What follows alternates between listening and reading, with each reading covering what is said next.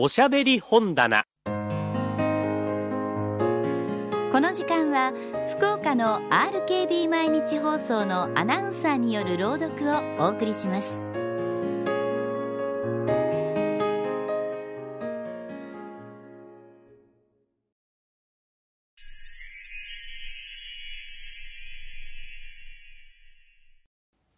浅草詣。伊藤幸男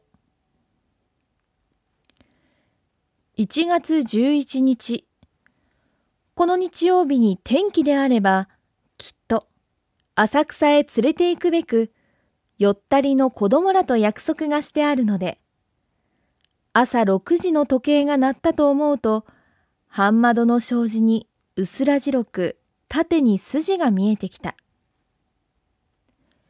窓の下で母人の南手に寝ておった次の子がひょっと頭を上げ、お父さん、夜が明けたよ。外が明るくなってきました。今日は浅草へ行くのね。そうだ、今日は連れて行くよ。今まで半眠りで母のちぶさをくちゃくちゃしゃぶっていた末のやつがちょっとちぶさを離して「おとっちゃんあたいも行くんだ。あたいも連れて行ってよ」そうそうお前も連れて行く。みんな連れて行く。あたいおもちゃ買って。雪が降ったら観音様に泊まるよ。幼き者のこの一言は、内中の目を覚ました。台所のばあやまでが笑い出し、隣の六畳に祖母と寝ておった長女と仲なとが一度に、おっかさん、天気はええの？おっかさんってばあ。あい、天気はええよ。ああ、嬉しい、嬉しいな。明るくなった。もう起きよう。おばあさん、起きようよ。こんなに明るくなったじゃないか。祖母は寒いからもう少し寝ていよという。姉も次なも中なもちぶさにとっついているのも起きるだという。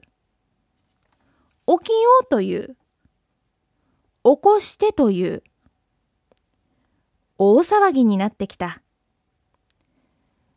ばあや、早く着物をあぶって、という。まだ火が起こりませんから、と、少し待ってという。早く早く、と、四人の子供らは代わり代わり呼び立てる。もうこうなっては寝ていようとて寝ていられるものでない。母なるものが起きる。世も起きる。着物もあぶれたというので、上名が起きる。次名が起きる。中なのも起きる。旅がないと騒ぐ。前掛けがないと泣き出す。うんこうという。おしっこという。騒がしいのせわしいの。それは名城すべからずというありさま。超絶かというが人騒ぎ。午前食べるというが人困難。ようやく8時過ぐる頃に全く朝のことが済んだのである。同勢6人が繰り出そうというには支度が容易のことではない。しかも女の子4人というのであるからなおさら大変だ。午前中に支度を整え早昼で出かけようというのである。まず第一に長女の髪を言う。何がよかろうということ、髪はできぬという。祖母に相談する。なんとか言うことに決まって出来上がった。それから次なはお下げに言う。中名は何、末名は何にて各注文がある。これもまた人騒ぎである。世は奥に新聞を見ている。中名と末名が代わる代わる引き切りなしにやってくる。お父さん、歩いて行くの？車で？長崎橋まで歩いて、それから車に乗るの？浅草には何があるの？観音様のお堂は赤いの？水族館、魚がたくさんいる？花屋敷中は象は怖くないの？熊も怖くないの？早く行きたいなお父さん、おっかさんはまだ髪を言ってくれないよ。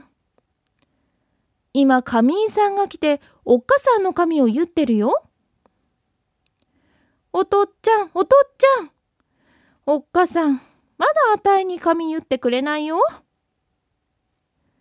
あたい、浅草へ行って、おもちゃ買って、おしるこ食べる。あたい、おっかさんと車に乗って行くよ。雪が降れば観音様へ泊まるよ。いや、おっかさんと寝るの。お父っちゃんと寝ない。あたい、おっかさんと寝る。お父さん、早くしないか。早く着物に置き換えよ。おたえちゃんもめいちゃんも髪言うてよ。早く行こうよ。新聞なんかおよしよ。髪ができればおしろいをつけ、着物を着替えるという順序であるが、4人の支度を一人でやる次第じゃで大抵のことではない。世は着物を着替えたついでに、念頭に回り残した一二件を済ますべく出かけた。空は曇りなく晴れて風もなし。まことにのどかな日である。まず良い塩梅だ。同じ行くにもこういう日に行けば子供らにも一層面白いことであろうなど考えながら急ぎ足で駆け回った。近いところであるから1時間半ばかりで帰ってきた。定めて子供らが大騒ぎをやって待ちかねているだろうと思って家に入ると意外静かである。日の差し込んでいる窓の下に祖母が中菜を抱いていた。三人の子らは安価によってしょげた風をしている。夜が帰ったのを見て三人口をそろえて「たーちゃんお腹が痛いて」祖母は浅草へ行くは見合わせろという今熊の湯を飲ませたけれどまあ今日はよした方がよかろうという民子は泣き顔を上げて今に治るから行くんだという流しにいた母も上がってきた。どうしようかという。さすがに三人の子供らも今は強いて行きたいとも言わない。格別のことでもないようだから今に良くなるかもしれぬ。まあ少し様子を見ようということにした。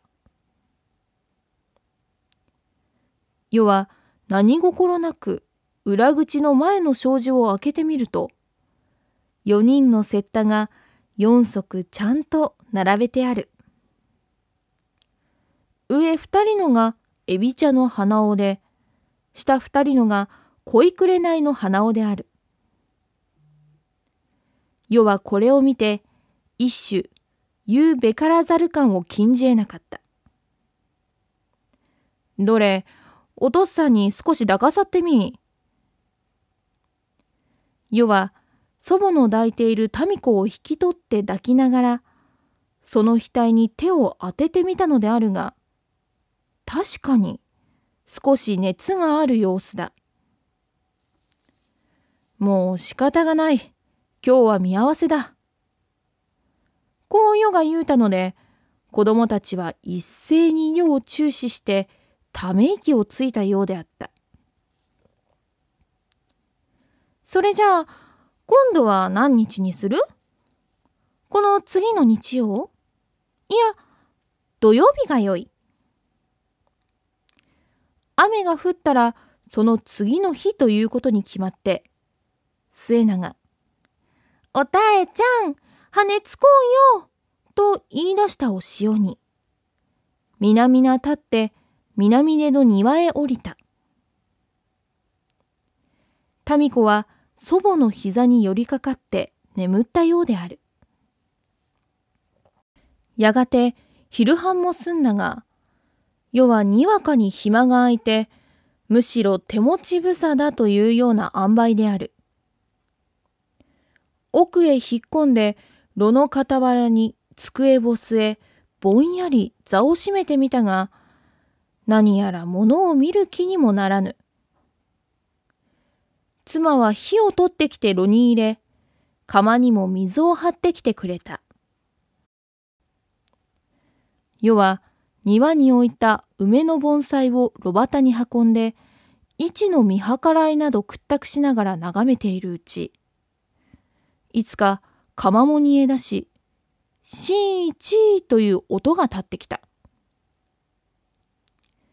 通い口の一枚からかみを細く開けて、おとっちゃんと呼んだのは、民子であった。おお、ターコ、もう治ったか世がこう言うと、彼はうなずいてほっくりをした。みかんを一つやろうかいや。ビスケットをやろうか？いや。そうか。それじゃあ、もう少し寝ておいで。また悪くなるといけないから。小さく愛らしき笑顔は引っ込んでしまった。まあ安心じゃと思うと、表の方で羽を打つ音がしきりに聞こえる。